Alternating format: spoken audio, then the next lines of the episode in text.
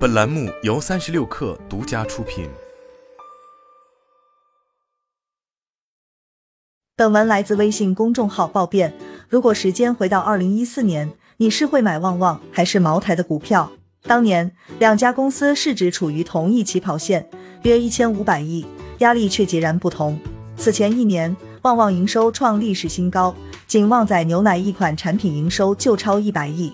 妥妥的现金奶牛，仿佛能复制可口可乐单品打遍天下无敌手的神迹。而当年酒企的日子却不太好过，白酒行业寒冬来了的声音不绝于耳。但出乎意料的是，两家公司市值没有纠缠太久，便开始迅速两极分化。茅台市值一路走高，突破两万亿，成了消费风向标；而旺旺则跌跌不休，目前市值约五百七十亿，仅为前者的三十七分之一。也远不及伊利、蒙牛的市值。作为曾经的消费龙头，旺旺为何突然不旺了？因为当年看旺旺广告长大的八零九零后，已经变成不吃旺旺的成年人。不是旺旺不好吃了，而是不再适合长大后的消费者。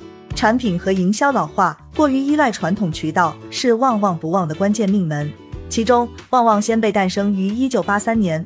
旺旺雪饼诞生于一九八四年，旺仔小馒头诞生于一九九四年，旺仔牛奶诞生于一九九六年，比绝大多数八零九零后的年纪还要大。想要征服零零后甚至一零后的味蕾，又谈何容易？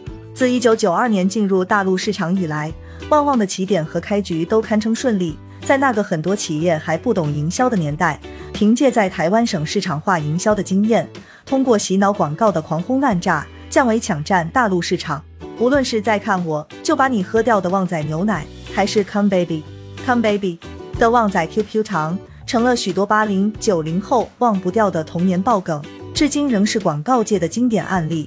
可以说，在电视媒体时代，旺旺打广告的能力甩了不少同行好几条街，但这也让旺旺的营销策略形成了路径依赖。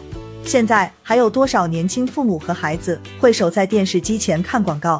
林乐说：“旺旺浮夸的魔性广告似乎失去了用武之地，这导致不少旺旺曾经的畅销产品出现滞销。”一位江苏的房东在社交媒体发文称，租他家仓库的旺旺经销商因一批旺旺碎冰冰卖了一年还卖不掉，无奈在临过期前两个月送了工人和他每人一箱碎冰冰，结果还剩八箱处理不掉，经销商脑壳都疼了。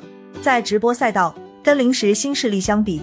旺旺食品官方抖音号粉丝为七十九万，近三十天直播每场 GMV 约七点五至十万元。旺仔俱乐部食品粉丝一百七十九万，近三十天直播每场 GMV 仅一至二点五万元。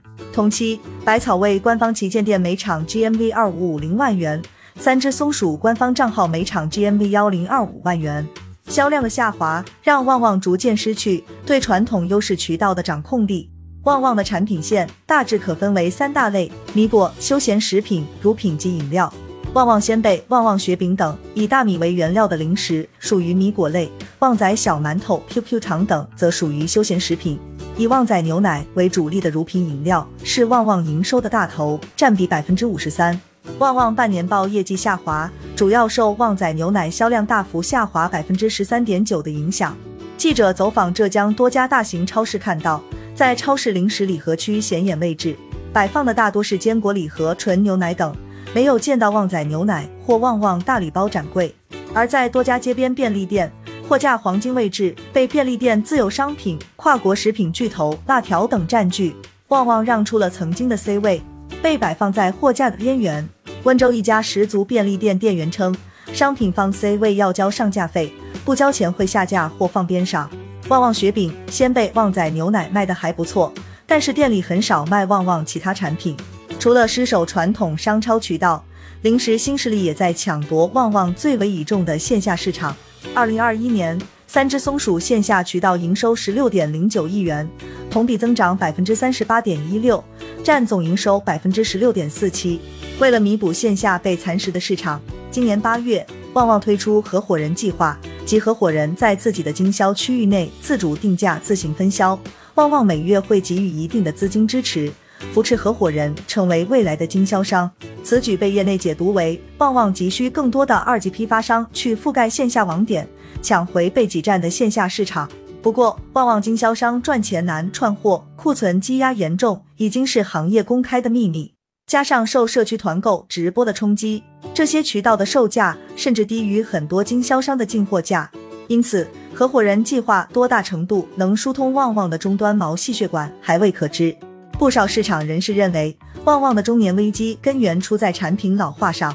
旺旺雪饼、鲜贝、旺仔牛奶这些明星零食上市已经三十来年，曾经的超级大单品越来越难以适应现在消费者的理念。随着健康意识不断增强，消费者更倾向于选择没有添加剂、保质期短的鲜奶，以及风味独特的低温酸奶。而占旺旺近半营收的旺仔牛奶属于复原乳，即把牛奶浓缩、干燥成浓缩乳或乳粉，再添加水、使用添加剂、使用香精，制成与原乳中水固体物比例相当的乳液。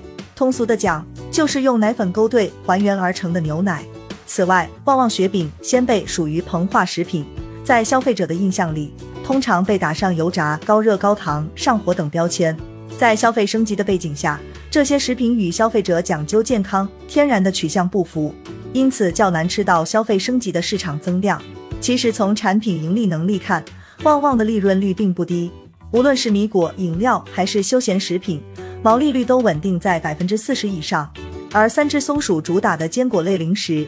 今年上半年毛利率为百分之二十七点三七，良品铺子毛利润率为百分之二十六点九八。同为台湾食品巨头的康师傅和统一，毛利率也较旺旺低了近十个点。看起来还算不错的毛利率，导致旺旺缺少彻底变革的动力，产品线和营收结构几十年来没有太大变化。旺旺也注意到自己品牌和产品老化的问题，开启了中年变形计，来为旺旺这个大 IP 续命。在半年报中。旺旺点名了近年来推出的新品牌，如婴幼儿辅食品牌贝比妈妈、年轻化创新饮料品牌邦德、辣味爱好者个性品牌 Mr. Hot，以及黑糖波波雪饼、夹心米果卷等零食。但这些新品还没有打开局面，五年内上市的新品仅贡献了超百分之十的营收额。陈豪表示，新品的研发铺渠道至少在百万级别，还要配套投入大量营销资源。旺旺推出的多款新品没有培育到位，损失必然不小，也影响到经销商利润。久而久之，市场占有率自然就下滑了。旺旺凭借渠道上的优势，曾经火遍大江南北，如今在消费升级与零食新势力的冲击下，难掩疲态。零食市场的洗牌大战早已拉开，随着入局者不断增加，中年的旺旺需要有年轻的心态，不让中年危机演变成生存危机。